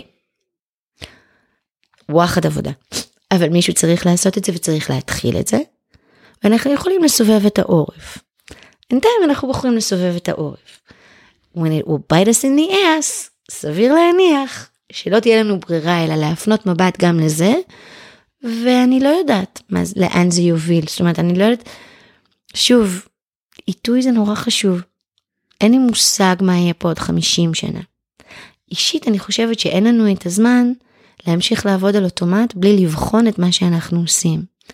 אני מקשיבה לך ככה ואנחנו כבר כן יכולות להסתכל אחורה שהקורונה הייתה, אנחנו עכשיו אחרי שנה, יש תחושה של יציאה, ואני חייבת לשתף אותך שאני הייתי בתחושות מאוד מעורבות לגבי מה יישאר מתוך זה, מה למדנו, ואני ככל שהזמן עובר, אני באיזשהו ייאוש אה, מצטבר, ש... שאני לא בטוחה שלמדנו. אני, תחושה שהדברים באופן כל כך אה, מכאיב חוזרים בדיוק לאותו המקום. אפשר גם לקחת את זה לבתי הספר ואפשר גם באופן הרבה יותר רחב, אבל אני מסתכלת על תחומים ויהיו כאלה שיגידו שיש פה שינוי וקרה ובטוח משהו נשאר. אבל אני מסתובבת בתחושה שלא למדנו כלום. אז אני אגיד שני דברים. אחד, אני מסכימה איתך. באסה. אה, אני חושבת שנוח לנו מאוד לחזור לשגרה, שוב זה עוד פעם, אה, לחזור לאוטומט. אה, ומחקרים, ועשו לא מעט מחקרים שאני בטוחה שגם כאילו, מחקרים שבודקים אנשים ודפוסי התנהלות. אז למשל, סתם תסתכלי על, על הסארס ב-2009 זה אז, אז אנשים למשל, אה, אה, נדרשו אה, גם להשתמש במסכות וגם לשטוף ידיים, אוקיי? ו, ו, והמשיכו לבחון אם ההרגלים האלה נשארו גם אחרי. אז כמובן שבזמן שהמשבר היה בשיא, אז יחסית, אבל למה שמו לב? שככל שאת כאדם עברת את המשבר הזה בצורה יותר קשה, זאת אומרת, היית חשופה ליותר בידודים, אוקיי? אפילו לא, לא לחלות במחלה. אבל בידדו אותך, היית צריכה להישאר בבית יותר כי היית זה בגלל חשיפות. אה, אם, אם חלית חלילה, אם, ככל שהפגיעה בך במהלך המשבר הזה הייתה יותר גדולה, כך האנשים נטו לאמץ יותר את הדפוסים החדשים, כי הם האמינו שהדפוסים החדשים הם חלק מהשינוי שהוא מחויב המציאות כדי לשמור על הבריאות, כדי להימנע מבידודים, כדי, אוקיי? אבל מי שזה עבר מעליו, אז אין לו הרגלים בעצם שהוא הטמיע כתוצאה מסטרס או כתוצאה, זה, זה, זה, זה לחלוטין שטחי, זאת אומרת זה לא משהו שהוא לוקח אליו. אני יודעת למשל, אני גם רואה את זה, אנחנו, אה, החמישייה שלנו, אז אף אחד מאיתנו לא היה חשוף לבידוד, אה, ואף אחד מאיתנו לא חלה, ואף אחד מאיתנו לא, הכרתם מישהו קרוב שחלה? את ליוויתם את זה מקרוב? זה גם בעיניי פקטור... זה, זה פקטור מטורף והוא מאוד נכון. אה, אה, תראי, לא כל כך. אה, ממש בחודשי, זאת אומרת, לקראת סוף המגפה, אז בן דוד של, של חמותי נדבק מביתו, הוא ואשתו, והם כולם החלימו חוץ ממנו, והוא נפטר. אז את יודעת, זה, זה, מה, מהצד שלי בן דוד רחוק יחסית, אבל אנחנו בקשר כי שנינו גיניאולוגים כאלה שכל הזמן עסוקים בעץ המשפחתי. באנגליה אז, אז נפטר, הוא, היה, הוא עוד לא היה בן 50 ולא היו לו שום גורמי סיכון. אבל שוב, זה, זה גם, זה בכל זאת פריפריאלי. Mm-hmm. זה לא... אז חבר של, של קטין, של, של בן, חלה. אז, אבל את יודעת, הוא גם עבר את זה נורא בקלות. תראי, גם, זה נכון שהקורונה היא מגפה, אבל אה, היא גם לא הייתה, וטוב שכך, קטלנית בצורה... זאת אומרת, אני עוד לא יודעת, אני, לא, אני בטח עוד לא יכולה לסכם ועוד לא יכולה להבין, ואני, ולא לקחתי את הקורונה הזאת בכלל בקלות, זאת אומרת, זה לא שנפנפתי את זה מעליי, ו, אבל אה, אני, אני, אני לא בטוחה ש, שהיא הייתה כזאת טראומטית, אני לא בטוחה ש, שאפילו ההרגלים שכן מצאו חן בעינינו בתוך הקורונה, כי כן אפשר היה לראות דברים טובים, הם, הם, אה, כאלה שאנחנו, שמספיק חשובים לנו כדי שנתמיד איתם גם אחר כך. זאת אומרת, כן, זו מגפה וכבודה במקומה מונח, ו, ו, והיא הייתה טראומטית לאנושות ב, ב, במאה ה-21, אבל אני לא... ו, ועוד מוקדם מדי לסיים כי, לסכם כי בטח לא מאחורינו, אבל אני לא יודעת איזה אימפקט כאילו משמעותי גם ברמה הפוליטית וגם ברמה החברתית וגם ברמה האישית באמת תהיה לה. אני חושבת שגם פה יש לנו, אני חושבת שהיה צורך ביותר קשב שלנו, אבל אנחנו מטאטאים את זה כל הזמן, זאת אומרת כחברה למדנו גם לטאטא את זה. אני חושבת שהקורונה מראה, וגם אגב משבר האקלים, נותנים לנו פה כאלה פין פוינט של דברים ש, שכדאי שנאמץ, שנשנה, לפני שיהיה מאוחר מדי ונגיד זה כבר... אלה דברים ש, שבעיניי ברורים כאור היום, אבל עובדתית, אנחנו כחברה מפספסים. כי התרגום שלהם זה שינוי הרגלים. נכון. ושינוי הרגלים לא יכול לנבוע, זאת אומרת, במקרה הזה למשל מגפה יכולה להיות קטליזטור, אבל אני לא אשנה את בתי הספר שלי בגלל הקורונה. היא צריכה להיות קטליזטור ל, ל, ל, לתהליכי חשיבה. אה, ו, ו, והם אלה שיכשירו בסופו של דבר את השינוי. ברגע שזה לא נעשה, זה, וזה לא נעשה. גם הטיפול בקורונה לא נעשה, לפחות בישראל, בצורה חכמה. היה לנו מזל מאוד גדול שיש לנו את מערך קופות החולים, שאפשר... יש כאן המון דברים שפעלו לטובתנו, וזה מצחיק שאנחנו לא רואים אותם, כי בעצם זה בדיוק... הם, הם נבעו מתוך מקום של, זאת אומרת, ההקמה המקורית שלהם מתוך סולידריות, מתוך חשיבה של, של זכויות, זאת אומרת, נעזרנו בזה כקביים, היו פה דברים טובים. בקורונה, אבל אנחנו בעצם לא עשינו את ה... עשינו את האחד ועוד אחד, ואפילו כתבנו את השווה. ואז משהו שינה לנו ככה את הקשב והתקדמנו הלאה ואמרנו, טוב, זה אנחנו כבר יודעים מהפעם הקודמת. אבל, אבל זה לא נכון.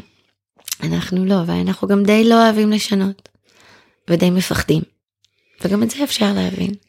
אולי אם נשב עוד שנה נוכל כן להסתכל ולהגיד, רגע, היה פה תהליך, זה כבר לא אותו דבר וזה קצת אחרת.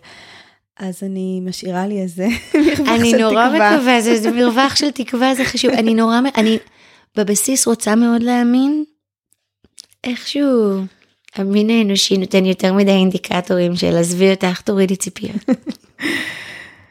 טוב, תראי, פתחנו פה המון המון דברים, אבל אני בשבילי צריכה אה, איזשהו closure לחינוך הביתי שלך.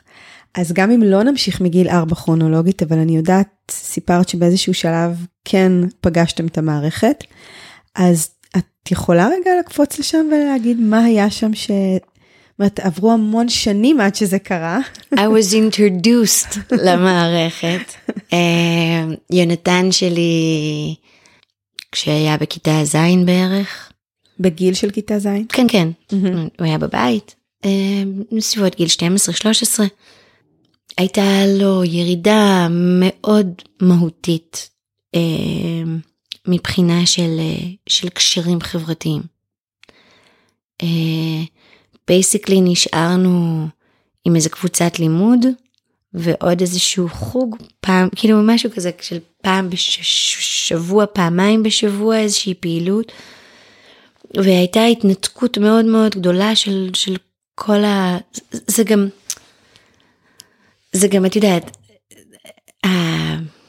החברויות שאתה יוצר בתוך, אה, בתוך, בגלל שבכל זאת זו חברה יותר מצומצמת. אה, ו... ואתה בכל זאת אה, פחות חשוף לכמויות מטורפות של ילדים, אבל כל עוד אין לך, כל עוד יש לך את הקבוצה שלך, שאתה מרגיש בה טוב ויש בה את החבר'ה שלך ואפשר, אז, אז החינוך הביתי הוא נורא כיפי כי, כי את הלימודים זה לא בעיה לעשות וכאילו מה שבאמת נורא נורא צריך, בטח בתחיל, בגיל ההתבגרות כזה, תחילת גיל ההתבגרות, זה החבר'ה, זה הביחד, אמ, שליונתן כבר לא היה, כי הקבוצה. כי כאן? היו המון דברים, זה לפעמים אישי ולפעמים... אבל ה, ה, ה, המשפחה שלה הייתה הכי קרובה לנו, אה, עזבה כולם, את כל הילדים, את, ה, את, את, ה, את החינוך הביתי. שזה היה הכי קשה לכולם, כי זה גם הייתה החברה הכי טובה של דניאל, גם החבר הכי טוב של יונתן, וגם אה, בעצם החברה הכי טובה של בן. אה, לא הכל הסתדר אה, מבחינה מגדרית.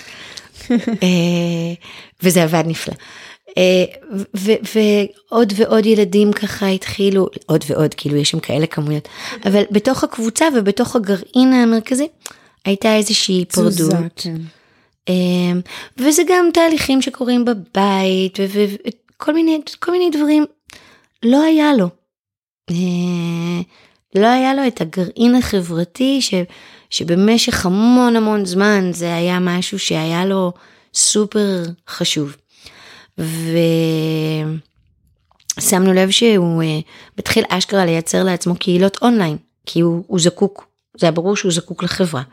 ודיברנו על זה. Uh, לפעמים אפילו זה עלה בקטע של uh, יונתן בחייך כבר במצב הזה עדיף שתלך לבית ספר כאילו. ואז יונתן דיבר עם מי שהיה החבר הכי טוב שלו מאז ומעולם. אה, זה בן של חברים טובים שלנו. וזה אה, נגמר בזה שיונתן אמר שהוא רוצה ללכת לבית הספר של גל, השם של החבר שלו. ובדקנו את בית הספר ודיברנו עם הסגל. וזה בית ספר אנתרופוסופי מאוד מאוד קטן, זו קבוצה, הכיתה שלו אז הכילה, אם אני לא טועה, 18 ילדים. שני מחנכים בכיתת, כאילו 18 ילדים עם שני מחנכים, וכאילו אמרנו, טוב, מה, זה לא יכול להיות רע. כאילו ננסה, ממש. ונראה איך זה, והתפיסה של בית הספר והתפיסה של הצוות נורא נראו לנו. ויונתן התחיל. זה לא שזה היה נטול קשיים, זה לא, שום דבר הוא לא נטול קשיים. היו לא מעט אתגרים. אבל all in all, כבר מההתחלה, היה לו יותר טוב מאשר לא טוב, בתוך הקונסטלציה אה, הזאת, כן. זה לא היה קל, אבל גם יונתן, אה, גם טיפוס מאוד חברותי, וגם, זה כאילו, זה, זה לא היה פשוט, אבל זה הסתדר מצוין. בחלק מהמקרים, כאילו יש דברים שאני, לי, לי יש דברים שעדיין אני מאוד, מאוד מפריעים לי גם uh, ברמה של איך ניהלו דברים מבחינה פדגוגית, אבל מראש אני יודעת וגם אמרתי את זה, גם בחינוך הביתי, אין, אין מערכת שהיא 100% וזה בסדר. זה מסר ממש ממש חשוב. אני יודעת שהוא כביכול יכול להישמע כמובן מאליו, אבל להגיד אין מערכת שהיא נטולה אה, קשיים ואתגרים ו... וחסרונות אפילו, זה לגמרי. מאוד מאוד חשוב. בטח, ובחינוך הביתי שלא יהיה ספק, יש. אה, כמו בכל בחירה שלנו. השאלה היא רק איך אנחנו מאזנים את זה ואיך אנחנו לומדים להתמודד עם זה ואיך אנחנו עוקפים את זה לפעמים, אבל בכל מקרה, אז אה, דניאל שהייתה בעצם בכיתה ו' אמרה, אמא, נראה לי שכיתה ז' שאולי אה, זמן טוב דווקא להיכנס לבית הספר הזה, ותכלס אני חושבת שזה מהבחינה של בית הספר והיא צדקה לגמרי, זאת אומרת לנסות להיכנס לתוך מערכת של ילדים שהם ביחד מהגן בכיתה ט', אה, זה יותר קשה מאשר להיכנס בכיתה ז', ואז בעצם נשארה שאלת אה, בן, שהיה אז בן שמונה, ומבחינתי צעיר הרבה יותר מדי בשביל להיות ב... לא, זאת אומרת, בתפיסה שלי זה שהילד מסוגל זה ברור, אה, אבל, אבל זאת לא הייתה, זאת אומרת לא היה נראה לי נכון בכלל להתחיל. אה, אני אגיד שני דברים, א', מבחינה של המערכת שהחלטנו שהם נמצאים בה, אני מניחה שהכי טוב זה שבן נכנס בגיל שהוא נכנס, מבחינת המערכת ומבחינת ההשתלבות של הילד בתוך המערכת. שוב, כי זה ילדים שהם ביחד מהגן, והם, ו, ו, ו, ו, והגישה האנתרופוסופית היא מאוד uh, ספציפית. כן, uh, מכירה אותה. יש, אני, אני חושבת ש, ש, ש, שעקרונית, אובייקטיבית, נכון יותר באמת, נכון יותר uh, לעשות את זה בגיל יותר מוקדם, כאילו אם, אם זה הדגש, בעיניי זה לא הדגש. זה לא היה קל, ההסתגלות של שני הילדים האחרים כאילו בשנה אחרי, כשיונתן היה ביוד כבר, אחרי שהוא סיים את השנה שלו. רגע, יונתן נכנס בטית. בטית? אוקיי, ודניאל כן, ואז דניאל, כשהוא היה ביוד, דניאל נכנסה לבית הספר, היא נכנסה לכיתה ז', ובן נכנס לכיתה ג', שכאילו, זה היה, זה היה, זה, עזבי. אבל גם, גם צריך היה שאני אתפנה יותר לעבודה. לתחזק חינוך ביתי של ילד אחד עם שני ילדים בתוך המערכת, כשהדי לבד, זאת אומרת, בן זוגי איש הייטק, היום הוא עובד מהבית כבר כמה, כאילו כבר כמה שנים, עוד, עוד לפני הקורונה. צחקנו שפתאום הגיעה הקורונה וכולם התחילו לחיות כמונו, אבל... אה, בכל מיני היבטים, כן. כן, אבל, אה, אבל, אבל באמת כאילו מאוד מאוד קשה אה, גם לתת, כי, כי כן ילד בחינוך ביתי דורש המון תשומת לב, זה לא, זה, זה לא על הדרך. זה לא, אני יכולה להמשיך לעבוד. ממש ככה. וכשיש ילדים, וזה גם, גם תשלום בית הספר, לא הייתה לנו ברירה. עם בן אני מודה שהיה לי מאוד מאוד קשה. השנתיים הראשונות היו זוועתיות. ראיתי יותר קב"סיות בתקופת בית הספר מאשר בתקופת חינוך ביתי. אבל כבר הכרת אותם, זה תמיד אותם דמויות, לא? לא, לא, עברנו לנס ציונה, זה כבר לא אותן דמויות, זה דמויות חדשות, חבל, כי דווקא הייתי בקשרים ממש דומים. אבל... אמ, מה, זה הגיע לקב"סיות? לפעמים יש כן. מורות שלא כל כך יודעות איך, איך לאכול את זה. איך לאכול את זה, אני יכולה להבין, לא כעסתי לרגע. כן. Okay. אוקיי. מה שהצחיק אותי זה שבסוף הפגישה הקב"סית באה אל הצוות, לא אליי, ואמרה להם, אתם חייבות כאילו לאימא, תנו לאימא. חיבקה אותי כזה, אני תתקשרי אליי, תתתת, כאילו, היא כל כך הייתה שם, כי גם השנה הראשונה שלנו, חוץ מההתאקלמות הקשה, גם הצלחנו לשכור דירה בנס ציונה שהייתה, מסתבר, תוך חודשיים התמלאה כולה בעובש ופטריות וכאלה. אז גם הילדים סבלו מכאבי ראש, ולא הצליחו לישון, ולא הצליחו לקום, ולא הצליחו, הכל היה כזה עקום. ו... אף אחד לא הבין לי, אף אחד לא האמין בכלל כשאני אומרת, תקשיבו, אבל זה גם פיזי. יש בעיה עם הדירה, בסוף ברחנו מהדירה, ואת יודעת, את חתומה על הסכמים וזה לוקח המון... לוקח זמן, ברור. אז עשרה חודשים חיים לתוך המקום הזה. עייפות אה, דניאל הפסיקה לרקוד, כי היו לה, הייתה לה, יש לה, הייתה לה לחות במפרקים, בסדר? היא חיה בחדר עם 80 אחוזי לחות. Mm. אוקיי, כאילו, כל, אז למשל לילדה שלי, כל העולם התפרק באיזשהו, היא פתאום לא יכולה לרקוד, ילדה שרקדה מגיל שלוש כי היא התעקשה, לא כי אימא שלה שלחה אותה לרקוד. אמ, וכאילו, הכל נורא נורא נורא התהפך, המערכת גם לא ידעה איך לתת לנו את המענה, והייתי הכי לבד שלדעתי הייתי בחיים. לבד מול מערכת זה לבד אה, אחר. אה, כן, זה לבד כואב. כן. מאוד, כי זו כן. גם מערכת ש... שמראש לא מסתכלת עלייך, כאילו, את, את לא שם. ואז את אומרת, רגע, אבל כאילו, אתם אמורים להיות שם בשביל הילדים, את הילדים שלי אתם רואים? לא תמיד. התשובה היא לא תמיד. אמ, אני חושבת שהילדים שלי זכו במחנכים מקסימים, אוקיי? חשוב מאוד. כן, זה מאוד חשוב. ו... ועדיין אה, אני חושבת שעם כל הרצונות המאוד טובים של אנשים והידע והאופי וזה באמת חממה המקום שאנחנו נמצאים כאילו הילדים נמצאים בו. אנחנו עדיין עושים המון המון שגיאות ו- ו- ואפילו בתוך מערכת שהיא כביכול אלטרנטיבית אנחנו אה, שבויים בתוך קונספציות שכבר מזמן מזמן איבדו את התקפות שלהן ואנחנו מחזיקים אותם באיזה כוח אנרציה כזה ו- ורבאק זה כבר הזמן של אה, אני, לא היה לי דימוי די מזעזע. אבל רציתי להגיד שזה כאילו זה כבר מוות קליני זה השלב של קצירת איברים וזהו כאילו קחו את מה שאפשר ו- ו- ו- וזהו. אה, אה, בעיניי המערכת כאילו גם במקומות הטובים שלה לא לא היא, היא צריכה לעבור שינוי ממש ממש ממש ממש מסיבי. ולמערכת כמערכת ברור שיש קושי לייצר מתוך עצמה את התמריצים לשינוי הזה, למרות שמחקרים מוכיחים שכדאי לעשות את השינוי הזה. ולכן המקום שלנו, כמו תמיד, מהרגע שאנחנו מחליטים להיות הורים, אבל המקום שלנו כהורים הוא סופר חשוב. באמת.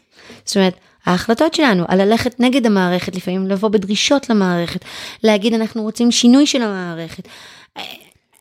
קורונה, הייתם עם הילדים בבית, ראיתם כמה הרבה יותר טוב להם להתעורר לא בשש בבוקר, ראיתם שהם צריכים את הזמן לישון, ראיתם שהם צריכים את הזמן הפנוי, ראיתם שהם צריכים זמן משחק. הייתם בבית שלכם עם הילדים כמעט שנה, אתם לא רואים ש, שזה דבר, מה, מה, מה בעצם, איזה דברים הילדים צריכים ביום יום? לא הבנתם מה המערכת יכולה לתת ולא יכולה לתת? כרגע, במתכונת שלה? לא ראיתם לבד את המקומות בלי שתהיו אנשי מקצוע. שבהם המערכת הייתה יכולה לעשות יותר טוב כמערכת? בוודאי שכן. אז למה להמשיך לקבל? כי לפעמים מאוד קשה לקום ולעשות שינוי, אנחנו נמצאים באנרציה ובסיזיפיות, ו... והשינויים האלה הם לפעמים, אנחנו כמו שאת אומרת, אמרת את זה כמה פעמים בשיחה על ה... היכולת שלנו להסיט את המבט, אז אני חושבת שזה כמעט הישרדותי לפעמים, כי קשה מאוד להסתכל על דברים בעיניים. נכון. ולפעמים אתה בוחר את המלחמות ואתה בוחר על מה להסתכל ואתה אומר, כל עוד אין קטסטרופה, הוא ילך למקום שלא רע שם, ואני יודע שזה לא מושלם, אבל אני הולך לעבודה שאני רגיל, ואני חושב שהיא טובה לי או היא טובה לי. את יודעת, זה מין איזה, והחיים עוברים. נכון, אבל המחיר כן עולה, וזה לא מסדר את עצמו, בסופו של דבר. מסכימה איתך לגמרי. ו... ו... וזה, וזה זה מאוד עצוב, כי את התוצאות, תראי, אנחנו רואים היום תוצאות, זאת אומרת, כשאנחנו מסתכלים על, ה, על הציבור, נגיד הישראלי, אז אנחנו מסתכלים על אנשים איפשהו בין גיל 30 ל-60 בגדול, כאילו כשאנחנו, כשאנחנו קוראות את העולם, לא, אני לא מדברת. אז זה דור אחר. כשה, כשהבעיות מחריפות ונעשות יותר ויותר אקוטיות מדור לדור, אז מה שאנחנו רואים היום, למשל, שאנשים אומרים, אה, אבל דמוקרטיה זה עקרון הרוב. דמוקרטיה זה רצון הבוחר. דמ... הילדים שיצאו מהמערכת עכשיו, זה כבר האקסיומה שלהם. זאת אומרת, זה, זה יידרדר משם. זה, המוכנות שלהם למשל לוותר על, על, על הדבר הבאמת מקסים הזה שנקרא דמוקרטיה, כי הם לא מבינים. אם אני לא מלמדת אזרחים צעירים בבית הספר, שהמקום של דמוקרטיה קודם כל זה להגן על זכויות המיעוט. סתם. תארי לך שאני יכולה עכשיו להחליט שכל האנשים עם העיניים הכחולות הם אנשים רעים. ואני סוגרת אותם באיזשהו מקום, בסדר? עכשיו, לי יש עיניים חומות. בסדר, ייקחו לי את אימא, ייקחו לי את הכלב, mm-hmm. אבל, אוקיי, הוא לא, אמרנו רק אנשים, נכון? אבל, אבל, אני, אני צוחקת, אבל אני אומרת, הנה זה, זה, זה עקרון הרוב, רובנו עם עיניים חומות, רובנו בסדר, לא רק זה שאנחנו לא אוהבים, נגיד, שעיניים כחולות, אז אני גם יכולה עכשיו להגיד, הם גם אנשים רעים, זה מוכח שיש להם לב קר, שהם רוצחים בפוטנציה, שהם בדרך כלל, אני, אני, אני כאן מחריפה, אבל מי ישמור על הזכויות של אנשי העיניים הכחולות, שאנחנו יודעים שאף אחד מהדברים שייחסנו להם הוא לא נכון, אוקיי? אז כשיש דור שגדל בלי ההכרה הזאת, שמדינה יכולה להכריע שרק בעלי העיניים החומות יחיו בה. אבל אם היא רוצה להיות דמוקרטיה, הרעיון הוא לא להגיד טוב הרוב הכריע, אין עיניים כחולות, אלא יש עיניים כחולות במדינה שלנו, והם בני אדם, ויש להם זכויות, ולכן התפקיד שלנו כדמוקרטיה הוא דווקא להגן קודם כל על זכויות המיעוט וזכויות הקבוצה, מפני שרירותיות הרוב. זה עושה הבדל בתפיסה האזרחית שלך.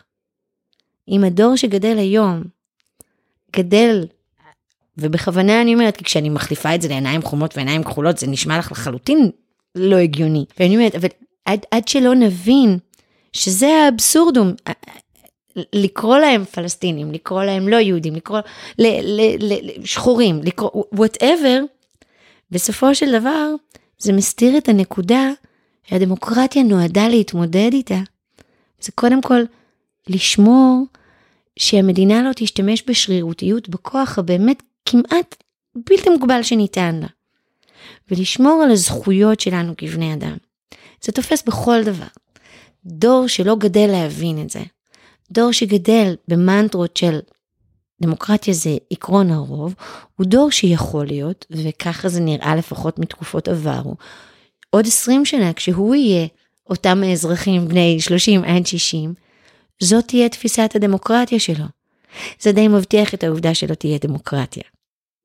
הכנו מראש, אנחנו בעצם מגדלים היום אזרחים שאין להם את הכלים לתחזק דמוקרטיה.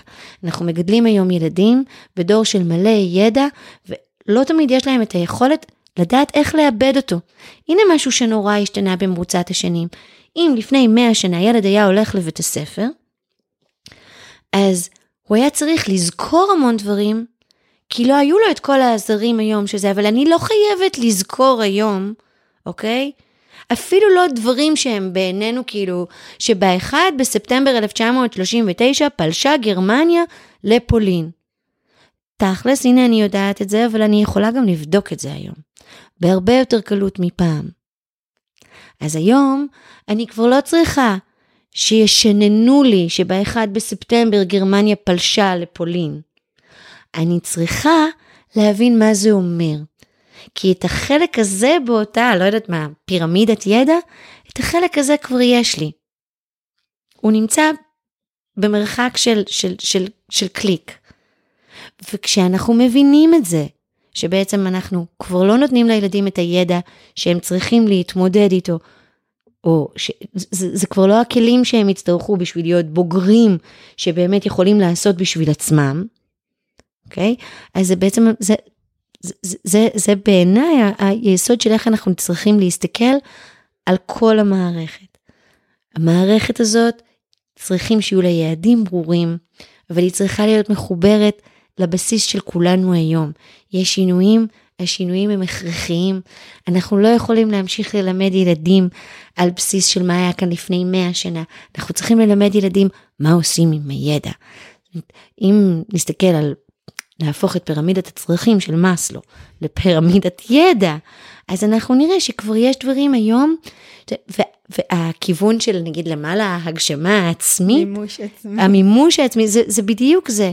ואת אותו דבר המערכת צריכה, והמערכת לא פחות מאיתנו צריכה לדאוג שזה מה שהיא מעבירה הלאה. אם זה לא קורה, אנחנו כושלים. וזה אומר שאנחנו כבר כושלים היום. אם אנחנו כושלים היום, זה אומר שעם הדור של היום, אנחנו כבר פוגעים בעתיד היחסית קרוב, ואם לא נעשה את היצירה הזאת, אנחנו נפגע יותר בדורות הבאים. אנחנו לא מצליחות להגיע לסיום אופטימי. את יודעת מה זה בדיוק מה שחשבתי עליו, דווקא אבל מכיוון אחר. מכיוון אחר, וזה מתחבר לי למה שדיברנו לפני שהדלקנו את המיקרופונים. אני חושבת שמשהו במהות שלך הוא קודם כל כן מייצר תקווה ואופטימיות, כי את מסוגלת לדבר על הדברים ככה. זה כמו לראות את התמונות המשפחתיות. אף אחד לא יודע על מה אנחנו מדברות, אבל אנחנו יודעות. ווינק ווינק, נאג' נאג'. כן, זה נכון. אז, אז זה זה. אז אני אומרת כל הזמן, אני מדברת ואני אומרת, לא מסיימים ככה, כי זה לא... זה... ומצד שני, אני בתחושה מאוד אופטימית, הרבה זמן לא הייתי בתחושה כזאת, כי, כי פתאום לא הסטתי את המבט, פתאום הסתכלתי על הדברים ככה, ואותי זה ממלא מאוד ונותן לי המון המון תקווה. אנחנו חייבות לסיים, אני צריכה לחבק אותך. אז, אז אוקיי, אז איזה בואי, משפט איך יפה. מסיימים? כן. לא יודעת, אבל עכשיו אני כבר רואה אותו בדמעות, כאילו. גם אני, אני במהלך השיחה שלנו כמה פעמים הייתי בדמעות. אפילו כשתיארת את התגובות שאת מקבלת, אמ, אז אמרתי, איזה מזל שיש לך גם טור על אוכל וטור על חינוך. את, לא, את מאזנת? מה פתאום, בתיאור על חינוך כבר הסבירו לי שאסור היה, לעשות, שאסור היה לי לעשות ילדים, עזבי. אוי, לא, לא. אז בטור על האוכל, יש שם... אה, מה פתאום? גם? הטור, ברור. עזבי. אני, אני לפעמים אה, מקריאה, אני בדרך כלל לא קוראת, לפעמים אני מקריאה לאיתמר, כבר גילינו שיש לי מאהב, יש לנו, אני, אני מגלה על עצמי, אנשים כותבים, את יודעת, כאילו, רבאק, זה מתכון לביצה. ממש. וואו, תקשיבי.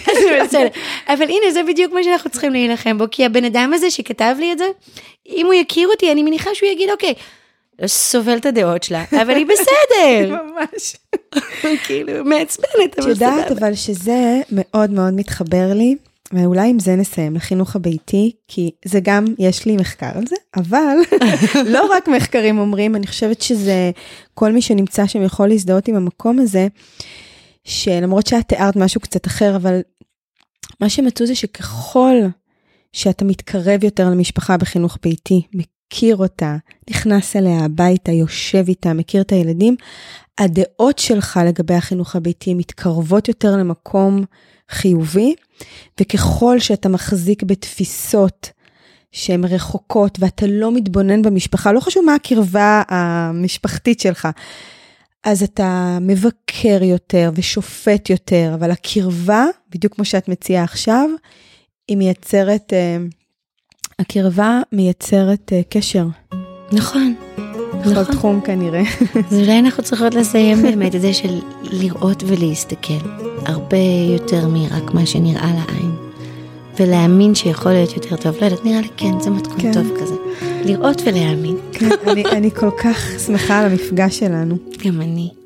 תודה שבאת. תודה שהערכת.